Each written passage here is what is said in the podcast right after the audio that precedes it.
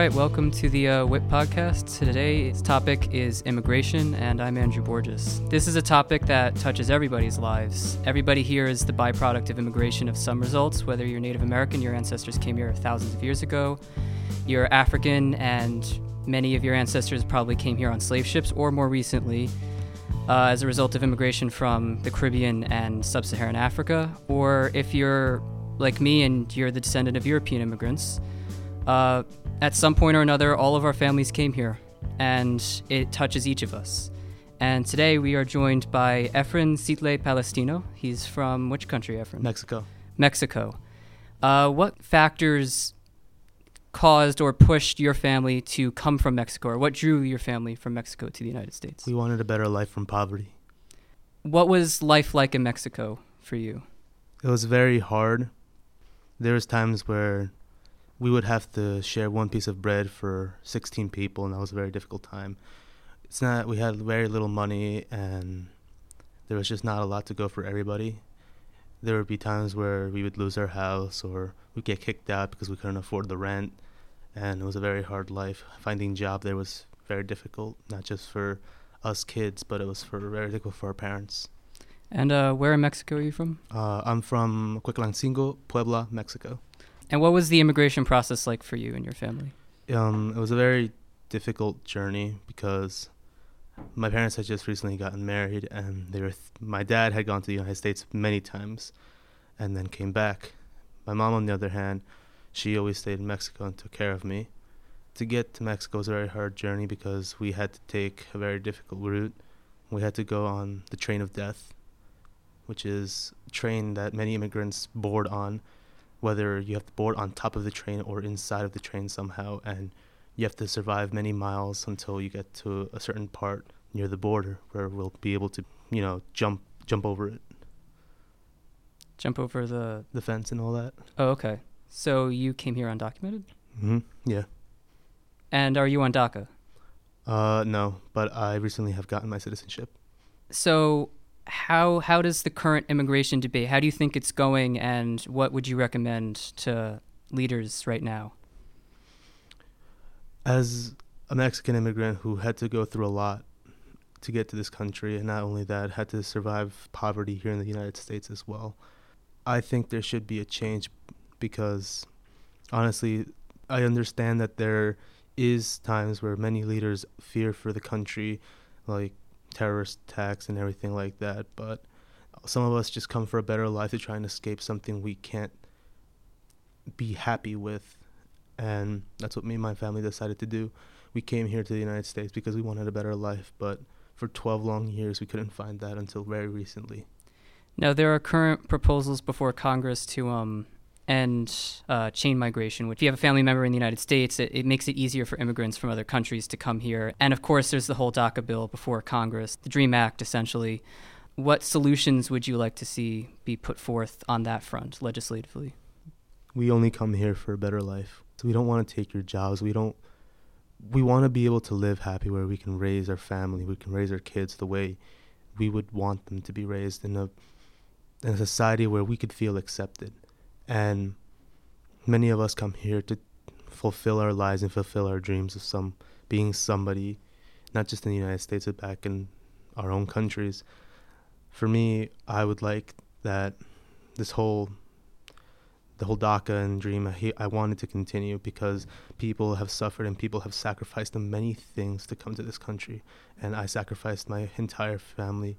And for me I never wanted to come to this country I've always wanted to stay and because I was a child I was a 4-year-old who technically can't say anything to his parents because he's a child I had to come to this country and I had to adapt I had to change and it was a very long journey. I was um, the only reason I speak fluent English right now is because I taught myself and I went to various churches to try and help myself to get better at English. But after that, whenever I was at school, it was just a constant. I was constantly bullied because of my tan skin and because I couldn't speak English, and it took a lot of effort and it took three years to finally be able to speak English, be able to communicate, and be able to be like speak my mind it was something that truly scarred me for the first beginning years of my life in a new country. And it only continued like that because I was rising up above everybody else and I was doing great in school. Next you know, people were jealous and people tried putting me down because of that. And it got so badly that we had to move schools because of that. I'm finally in an environment where I can, I feel safe. I feel not threatened by other people, people that accept me for who I am, for what I've come from, my roots and everything. And it's all taken a lot of sacrifice. Uh, that's um, certainly amazing journey. Uh, I certainly couldn't do that coming from Mexico uh, the way that you did and having to go through all of that. It's really quite brave, especially for a four year old to go through that. So, how did you come to live in New York? Um, it was very, very long journey. I remember when we dropped down from like the tall wall, we were stepping foot on Texas. And for me, I don't know why, but for me my mother, when we stepped on American ground, it felt different from our normal ground, even though it's like just separate, separated by like a wall. I don't know. We felt separated from what we've just come from, and it was a very difficult journey for us because we we moved a lot. We moved around a lot. We and we did get separated though because um, immigration did um, spot us, and because of our fear of getting captured and getting deported back, we did get separated. Uh, my mom, my mother and father, they went along, but I was alone. I remember I was alone for four days, and this is a four-year-old walking alone in the United States where he doesn't even where even where to go. I remember uh, I was walking by and there was this old lady who saw me all alone. She asked me, um, "Where's my mother? Where's my father?" And I answered her in Spanish. I didn't know how to speak English. To the, to this day, I feel very lucky that I've met that old lady because she invited me inside. She gave me some food. Um, she took out her dictionary and, and she started translating everything I said. I told her that I was lost. I was scared. I didn't know where they were, but I did know where we would meet up. Because before we actually jumped, me and my family, we all set up a plan where we'd meet up in a certain part of Las Vegas. That's where we would meet up if we ever did get separated. And so the old lady, I remember she gave me a lot of bus money. She gave me a map. And luckily, I was able to know how to use the map here and there. I was able to find them after like five days. Um, we met up in Las Vegas and we just decided, you know, we're gonna see where we settle up uh, off to. And thankfully, we had a lot of bus money. We were able to go through all over the place until we got um, to Penn Station. I remember we got out of Penn Station. We were walking around the city, and I remember I saw a Statue of Liberty. My my dad's the one who said that statue that represents freedom, and I looked at the statue for a little while and I was like, I don't feel free. If anything, I feel more captured. But I couldn't change that. I looked at the Statue Liberty and I was like, I hope one day I'll feel free again. Um, we ended up settling down here in Huntington in a house where my dad had made friends with someone and they told us, you know, we could live in that house for a little while. Until my dad said, Oh, I found an apartment um, down by Pulaski you know, we could live there. It's not the rent's not so high there. You know, I found a job already. Um, your mother's found a job. I feel if we can settle there, and I'm like, sure, because they, because my brother, he was just, he was still a newborn, and I was kind, of, I was the old one. I was four years old, so they talked to me here and there. Of course, I couldn't understand most of what they said, but we moved into the house, and that's where we started new lives for the next ten years uh, my mom enrolled me into elementary school. Um, there was a church nearby, so we could always go there. There was like a supermarket near us, so we had everything at hand. It was just like a couple walk away, but it was like very difficult to come to New York because we started off with nothing, and next, you know, a couple days later, we had a couple things with us: a mattress, some clothing, um, blanket. We had we had a lot of things by the time we spent a couple time here in Huntington, and that's where we decided to settle down until who knows where the wind would take us next. It took my parents 10 years to get the money to. I remember in 2011, my dad told me, We're going to buy our own house. And my mom was really excited. She couldn't believe that after 10 years, we were actually going to you know, stop paying rent and we're going to buy our own house. We're going to be able to live in peace. and we did find a nice house for a decent amount of money. And my dad's like, we're gonna be living here. It was like an old abandoned house. It was pretty deserted. Like there was really, there's really nothing that looked nice about the house. And then actually, you know, I see my dad tear the whole house down, and he started rebuilding it up from there. By 2012, it was August August 30th, 2012. We moved into our new house, and it was like I don't know how to explain it. Like like it was like a dream come true for us because you know now we didn't have to share a bathroom. We haven't we didn't have to share the kitchen. We had a whole thing to ourselves. Um, I finally had my own room. Uh, you know, we bought bunk beds for me and my brother. Uh, we could put our toys um, in our own room. My parents had their own room. We had our own living room, TV, our own kitchen. It was a very big step towards what meant for us as to move on because we still kind of lived in poverty for a little while in the United States. I think it was like five, six years that we still lived in poverty until my dad's company, he quit his job and he started his own construction business and that kept getting money, more money in the business. So my dad said, you know, we're buying a house, we're gonna buy our own car, we're gonna get everything we're ever gonna need, and it's taken us this long. And for us, I remember the day my dad parked the truck outside our new house. It was my mom, my dad, my brother, and I. Ten years later, we're holding hands. We're looking at this new house, and we're like, we did it. We finally made it. We finally made this American dream and we rushed in. We had a nice dinner, and it was very emotional for us because it's taken us so long to finally be able to move on from a cruddy renty renting house to our very own. Now, assimilation into American culture, do you feel that you know, how does that feel for you because you're a Mexican but you're also American? How do you, you know, which one are you do you most identify strongly with? many of my friends know me and a lot of my teachers and everybody, my, many of my comrades know that I'm very nationalistic when it comes to my country. I have accepted the culture and I and I've brought upon myself some of the culture into me, but I will always consider myself Mexican and even if I have my citizenship now and I'm able to live freely in this country, I still won't consider myself American because of the amount of struggle that I came that went through going to this country.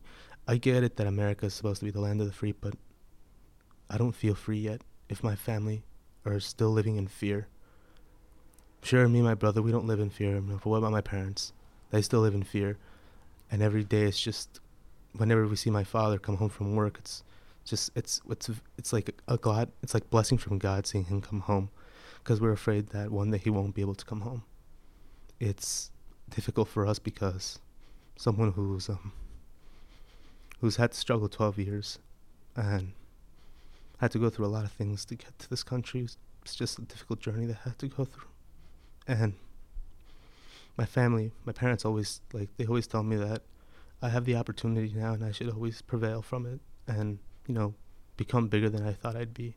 And I'm slowly doing it. And and we're all just waiting until I turn 21 so I can grant them the citizenship because right now we may be happy but we're not in a happy state where we can be happy, truly free. My my mother, she was afraid that my grandmother's gonna pass away before she goes back, and I had to live through that because I had a very strong connection with my grandmother in Mexico, and when we had to move, it was a very difficult thing to say goodbye. And in 2014, she passed away, and I could never say goodbye. Just recently, in 2017, I was able to go to Mexico again. Now that I had my citizenship, I was able to take a flight back and I can't tell you the amount of emotion that it took for me to stare at my grandmother's grave. the amount of emotion that I can never be able to say goodbye again. And it's taken a lot of sacrifice, a lot of time. I remember I, I always, whenever I came back from school, I would call my grandmother. I would always say hi, and we'd talk for like about an hour. And after that day, I could never talk to her again it was very hard for me and for my father to go through that painful loss. And and we, we can't do anything about it, but we, we promised our, each other that we'd be strong. And we get and we did go through a very difficult time when she passed away. For me, 2014 and 15 were the worst years of my life because I, because of that, I struggled from depression, suicidal thoughts. It was a very difficult journey. And it was just recently that I finally was able to come out of that, come out of that depression, know who I am, and become stronger and more confident with myself. My dream is to be able to help others understand that we only come here not because we want your jobs, but we, we just want to feel free and accepted. What I uh, I love about your story is you put a very human face on immigration. Instead of just numbers, we see a person that we can connect with, and I think that's the best part of your story. So, thank you, thank you for, for telling your story to us. Thank you for listening. So uh, next up, we have Ashar Farooq. He is a junior at Walt Whitman High School. And uh, Ashar, where are you from? Uh, I'm from Karachi, Pakistan, uh, obviously a country in Asia. What is uh, what was life like for you in, in uh, Pakistan? Uh, I mean, it was as comparatively, if you look at it from now, it was obviously a little bit more worse. Even though we had our own house and stuff, like we never had like electricity on for the whole day. So when I came here and when I saw electricity and water running all the time, it was kind of awkward, honestly, at first, because over there, like there were like electricity cuts and water cuts that kind of made life more difficult because you couldn't live without basic necessities for a little bit, and then you had to like ration basically a lot of things, which was one of the major motivating factor. And uh, what pushed or attracted your family to, to come to America from Pakistan? Uh, honestly, I when I, when I was nine at that time when we moved there, I didn't really have the answers why we were moving, but I would imagine it has to do for more opportunities, maybe like in education and definitely safety, because there were, there are obviously a lot of uh, issues over there related to like violence and all of that. So we still wanted to find like a safe haven for more stability. All right, and um, how how has your assimilation experience been like in America? Uh, it's been quite a contrast between my two cultures. Like at home, there's the culture is completely basically different. At school, I obviously speak English. My uh, at home, everything's basically in Urdu, the language I speak and my family speak. And as a Muslim immigrant, the religion aspect is also very apparent. At school, there's no like association with like my religion. Like at home, they're like uh, five daily prayers, which you obviously really can't do at school. There's no like going to a mosque daily. Like back in Pakistan, it was since it was like a majority Muslim country, you could hear the prayer calls, you could go to the mosque okay, uh, a lot often than you do here. Like here, I unfortunately can't really go many times because of school conflicts, after school activities, and all that. But back in my country, obviously, you go a lot more times. And then during like the month of Ramadan over there, you basically had a very flexible schedule that worked with the religion. Over here, you just can't really do any of that because of religion, basically. Yeah, so it's been quite interesting and difficult. And how is being a Muslim and an immigrant in the United States, how does that uh, impact you? Have you received more discrimination or ill treatment because of the fact that you're both Muslim in a country that has some issues with religious tolerance and the fact that you're also an immigrant? Yeah, America? the the combination of Muslim and immigrant has amplified the troubles I experienced. I've I've been called many things that, and been associated with many of these like terrorist attacks and all that. For example, like the killer in San Bernardino had like the same last name as me, so there's very conflicting, misguiding associations that have been made, like with my name and the whole religion, as well. What would you recommend to leaders in America? What are some solutions that you would like to see to immigration issues that are on the table now? Okay, so well, I obviously acknowledge that immigration can cause a problem, but the fact is that the majority of immigrants are calm and peaceful people who are just looking to basically live a better life. It's not like we're trying to kill anybody or something like that. And the ideology is flawed in like some people that are making a louder noise. It's not like all of us just want to cause harm by moving here. We're just looking for like better opportunities and uh, a better life eventually in the end. Now, uh, last January, in January 2017, President Trump put in place a travel ban for um, several nations in the Middle East although it didn't ban travel from Pakistan. What do you what do you think of that travel ban? Uh, I do not think it's effective at all. The countries that he has banned does not really uh, make sense because there hasn't been uh, any major terrorist attack from like people fleeing those countries. So it's really ineffective, and even though it's not calling a Muslim ban, it's obviously a Muslim ban because it bans uh, immigration from se- like six or seven uh, Muslim majority countries, which is basically against the ideals of America and even the Constitution, as explained in basically the First Amendment. Have you had any issues assimilating to American culture? Like, there have probably been speed bumps along the way, but has there been any problems for you in America in that sense? Yeah, the major problem that I have is honestly just adapting to American culture. Even in school, when a lot of people talk about things that may seem normal and obvious to everybody, it kind of doesn't always fall for me. Like, de- and definitely the English language and all that. It's like when I moved there, I like the first day, I obviously did not do any English, so I went into class. My parents they bought like a flip phone for me to use just to I guess text them to let them know I'm safe. So I went and started using it, and I somehow got in trouble, and I didn't really knew what was going on. I got called to the principal's office. I think they took my phone away and checked it. I don't know from some message or something, and they called my parents, which honestly I don't really know what happened that day because I couldn't understand what was going on because I had no knowledge of what was going on, how you get in trouble, what the customs and like societal norms are in society, which is I kind of still have problems with. And the language I still obviously I speak more fluently, but there's still a lot of like English classes, a lot of vocab or just the societal norms that I'm not like really privy to. So the the culture in America is strange, I guess. Yeah, the say. culture of America is really strange. There's a lot of like, even if you watch the news or anything, the TV show. Like, I don't really watch that many American TV shows or anything like that. So nothing like the, even the music and the entertainment industry very unique and unusual to me. Still today. So, um, how do you like reconcile being both Pakistani and American? Two very different cultures in a lot of different ways.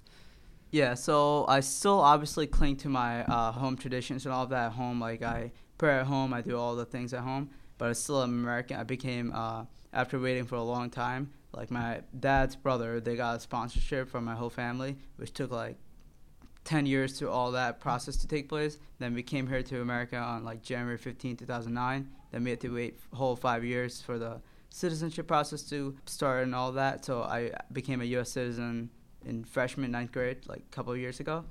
Being both Pakistani and immigrant, it's been part of both. Both aspects have been part of my life. But I guess more like when I'm home, it's more obviously back culturally. And what was the citizenship process like for you? Uh, it was okay, but it was very slow and very kind of restrictive as well. Like we had to wait a really long time for the whole process to kick in, all that. My dad's brother, the, he started the sponsorship process and all that. And when you came on like the plane, there's always double checking, like due to my last name and my associations with the religion, and all that. So that, that takes even more time whenever I have to leave the country and come back. So your brother, you mean, excuse me, your uncle was here first? Yeah. So he sponsored your family to come here, essentially yeah, like chain family migration. Yeah. How does it make you feel that there are proposals in front of Congress that would end that program, or at least severely curtail it? Uh, I don't believe it's sensible because you're basically separating all these uh, family associations and relationships. You're just basically killing them in a country that's supposed to harbor democratic ideals and like equality and just basically family stability, you know, and like a community atmosphere. Do you have any other suggestions that the government should take up? I don't think they should end it. If they want to, they can make it like a little bit more modified to make it a little bit more harder, but ending it or like restricting it too much for ordinary families is not a wise, uh, wise solution. Okay. Thank you, Ashar, for being here today. Now uh, I'm privileged to be joined by senior Julio Taku. Uh, Julio, where are you from in the world? I'm natively from Cameroon. It's a country in southwest Africa. It's south of Nigeria. What has the immigration process been like for you? How did your family come here to the United States from Cameroon? My family got here via visa lottery. My mom won it didn't know she won it because it was left in the post office at her job. So she then had a friend of hers tell her to check her mailbox, which she did and found the documents. And it was just a whirlwind of like, I think the summer of 2008, where we just spent the whole thing trying to figure out immigration and getting our passports together, getting our thumbprints and all the medical exams and the vaccines and everything before we finally made our way over here. What is uh, life like in Cameroon, for you at least? Life in Cameroon was amazing, as opposed to the stereotypical stories people would like to hear and usually hear and imagine. I lived a privileged life in Cameroon. When you hear of Africa, you just think of the UNICEF commercials with the kid who has the fly on its face for like five minutes of the commercial, but that's not the life I lived.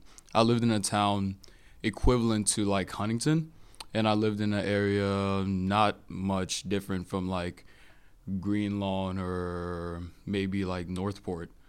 Not like the upper echelons of Northport where they're like super rich, but that equivalent, but uh, in Cameroon. So I had a great life. When my parents had me, my dad I think was 27, my mom was 24 because they were fresh out of college. So lived in a one bedroom apartment. It was a little suite, one bedroom, one kitchen, little living room area. From there, moved up to another house because my dad he worked in the equivalent of like New York City where we were. The capital of Cameroon is Yaoundé. He worked in Douala, which would be like just the outskirts of the city, not Manhattan, but say like Soho or something like that. So he worked in that area and he just kept moving up, working his way up the corporate ladder. So we moved up to another house because he met our then landlord through that job in different associations and like parties and soirees that they'd attend. And we lived at that house for a while. It was very sizable. I had I shared a room with my sister, but it wasn't bad because we had enough room for like our bed and everything. Parents had a room, had a big backyard, a front yard. My dad had several cars. It was only until I moved to America where I ever had to live with only one car in the driveway. I've always had like two in rotation. So we lived in that home for a little while and once my dad got enough money and worked his way high enough, he then had enough money to sit down with architects. And my dad's an artistic guy, so he found a plot of land and came up with the exact blueprints for the home he wanted for us and he hired contractors and workers and had it built. And that's why I stayed for the next, like, I think, I want to say three to five years of my life before I finally came over to the United States. And that home was immaculate. Once we had moved into that home, we had the means to have several cars. My driveway equivalent back in Cameroon was long enough where it's like you could you could jog to the mailbox if I had one. We had PO boxes back in uh, Cameroon, but had a very sizable home. Had a basement to it, which was pretty much an apartment. Upstairs se- section, and mind you, the home is made out of cement because in Africa, contrary to what is here in America, if you have a home made of wood, you're poor. But we had all of those things. I had maids. I was waited on like almost hand and foot. My dad, if he didn't want to drive, he had a chauffeur that could drive him around. Same for my mother and my sister and my little brothers. We had a phenomenal life. So it wasn't until I came to the United States where I was faced with hardship, which is what people usually don't expect to hear when they ask an African immigrant, How was life back in Africa? But that's my story. What was the visa lottery process like? Um, it's not a thing that brings in many immigrants every year, so. It isn't at all. What's it like for, you know, one of the few people who have been touched by that? Well, when we initially found out, I still to this day claim I found out because I found some paperwork in like a cabinet in our living room that said USA and I was like, "Hey mom, what is this?" And she was like, "It's it's from the US. What why would this be here?" And I was like, "Are we going to America?" And then it set off the domino effect for us to like start the immigration process. So till this day, even though it's not my responsibility, I claimed that I got us to America. And I got all, they got all the paperwork together, and I was young at the time, so I didn't really understand it. I just remember getting a lot of shots, going in and out of the city to get the paperwork, sitting in the um, immigration office for hours on end. I think it took as long as like an SAT, like three, three, three and a half hours. And in that in that immigration office, I had my first encounter. This is like an aside with an automatic toilet. And I remember I got done using it and it flushed for me and I didn't expect that. So I got very scared. And it was the equivalent of like the American technology that was to be had, but in our little immigration office. So I had never seen that. That was frightening for me. So that's pretty much my experience with immigration. A lot of paperwork, shots, a lot of driving, and a scary automatic toilet. that's uh, that's certainly very interesting. Um, so uh, the president has put forth a proposal to Congress uh, to end the visa lottery system. Uh, what would you say to, to President Trump about that idea? Just why? Why? Instead of tightening up, not necessarily the restrictions or like the process. There's so much more that can be done to improve immigration without taking away the gift of being able to emigrate to another country from families. Because I have other family members after me that have gotten to this country through a visa lottery. A cousin of mine, he recently won the visa lottery and he came over here. After that, a family member of mine got a soccer scholarship and he used the visa lottery to get over here on top of the scholarship. So I've received nothing but the good end of the visa lottery. I haven't seen a lot of cases where it turns into something malicious. Of course, that's bound to happen with anything that's granted as a gift. It could then be used by the receiver however they so please. But there are a lot more pros that I've seen that would negate from whatever negatives Trump sees in them. Because honestly, if I wasn't in this country, would I be better off? Probably, if I'm completely honest. We were making enough where if my parents would be able to pay for me to go to school completely, my mom could, if she wanted to, buy me a job, I'd be set for life. But the opportunities granted here in the US were far too great for us not to take the opportunity, and that was granted to us by the visa lottery. So I would say find another way, but leave it untouched. If anything, review it. Uh, what prompted your mom to, I guess, apply for the visa lottery? They never actually told me what prompted them to apply for it. I just know they did and we won. But as when we came into the country, besides the obvious financial opportunities that could be had when you make it big in America, and the education opportunities to be had, and the better health care, and just overall better quality of life that were to be had in America, those were the reasons we came here. And it was only later on that I realized had we not come to America, my mom probably wouldn't be here. I say that because she had um, her health started to fail her while we were back in Cameroon, and I didn't know what it was. I didn't know why it was, but later on, as I got older, I was then told my mom had cervical cancer. So had we not had the health care granted to us here, I that's that's not even a world I like to imagine because had we not come here, whatever methods they would have used back home would have gone terribly. They would have operated on the wrong organ, or had they gone for the right organ, they wouldn't have the treatment that would be necessary to heal her or bring her into remission.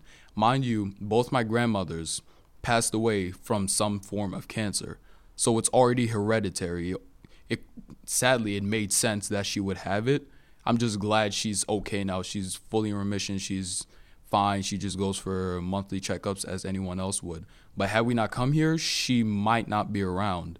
And the education opportunities, shoot, the fact that I'm sitting in a podcast with you, Andrew, and everybody else around me, this wouldn't be happening had it not been for the visa lottery and my parents deciding to take that leap of faith and remove us from the affluent, comfortable, secure life that we already had. The security was guaranteed. My dad was only working his way up. If he wanted to, he could have been like regional manager. He would have been like the equivalent of like a CFO or something. By the time by this time, my mom would have been the principal. I would have had my life set. But because my parents were thinking of the long term and wanted the future of their kids to be better than theirs was, they took the leap. Henceforth, I'm here. Uh, the president has made several disparaging remarks back in um, early January about sub-Saharan Africa and uh, Haiti, and I believe El Salvador as well. Um, what would you What would you say to the president for having said that? I believe there's uh, there are a lot of African proverbs that I've been told throughout my childhood and I've heard, and I'm gonna paraphrase. I'm probably butchering it if anybody knows it, but you cannot criticize your neighbor for having a dirty home when you yourself haven't swept yours. So the fact that Trump called all these countries shitholes and disparaged them because they're not up to the Western standard of living or what he believes they should be living like because of faulty governments and all of these things, which are, by the way, the result of hundreds of years of exploitation let's not forget all a lot of the countries in Africa were colonized, Cameroon being one of them. The the fallout from that is what we now have today. It wasn't a shithole to begin with, I promise that. It turned into that due to circumstance. To call these places what he did and disparage them is so wrong, just morally wrong because America itself it's no like penthouse there's so many problems here that we didn't face back home. There's so many things I've run into here. I literally didn't even know what racism was when I was in Africa because I was surrounded by Africans my whole life. If there was any problems, it was tribal and it could be settled. It didn't have to turn into a tribal war.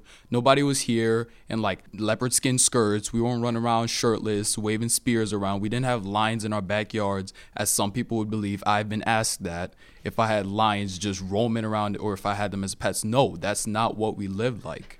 Like the Africa today that people don't see because of whatever the media wants to feed to them or what the media won't look at is not what we lived in. So to call it a shithole is completely wrong and inaccurate because it's far from that. So, um, what was your arrival like in America? What was your initial experience here with uh, the country? My arrival in America, it was not like Prince Hakim's from coming to America. There weren't flower petals thrown in my feet. It was super cold. I didn't know what I was doing. I had way too many layers on because the airport was warmer than I anticipated. Arrived, got off the plane, met my cousins who've been here longer than I have. We get to the States, get in the car with my cousin, so excited to see him, haven't seen him in years. Some of them I've never met. And we start driving. We're driving through the city. I'm like, nice. And then we hit a few potholes, and I'm like, in America, potholes? Like, what? That's that's crazy. They don't have potholes here. And they're like homeless people. And I'm like, no, this, oh, it's, it's just like in the movies. This is New York. This is to be expected.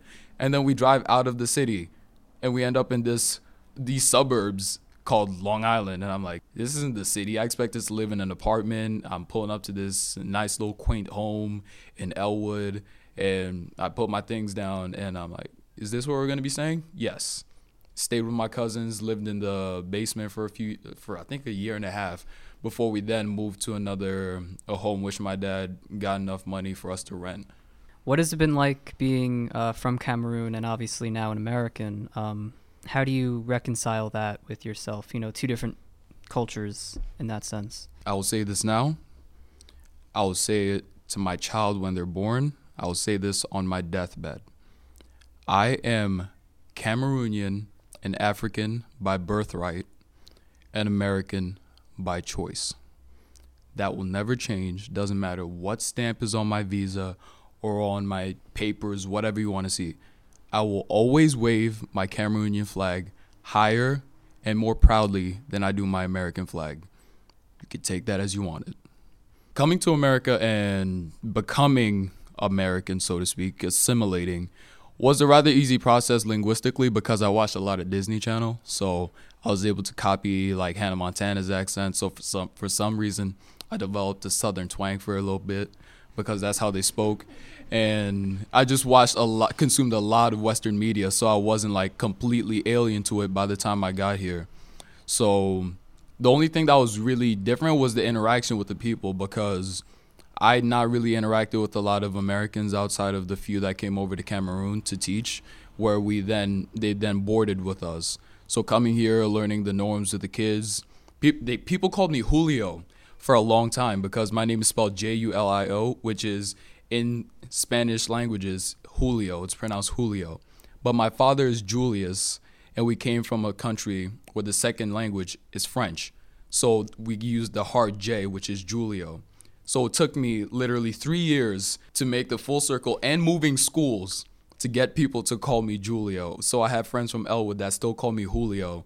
Assimilating in terms of like the friends and the culture, it wasn't wildly different. Of course, everybody knew who I was when I arrived because they heard the name Julio, they saw the last name Taku, didn't know what to expect because the first name's Spanish, the last name might be Japanese. Then they see this African kid with like a weird head, and they're like, okay, okay, it's, it's that kid with the head, and that's that's what I was known by most everywhere I went until I like created an identity for myself where I was able to give myself the label that I wanted other people to view me as, which is Julio Taku still has the funny head, but like a lot more going for him.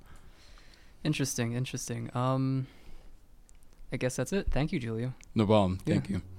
Uh, this concludes episode two. We had on uh, Efrain Citle Palestino, we had on Ashar Farooq and Julio Taku. Um, they're just three of the millions of millions of immigrants that are in the United States and are working hard and are trying their best and they're doing a lot of good. And uh, we hope you enjoyed this podcast. Thank you for listening.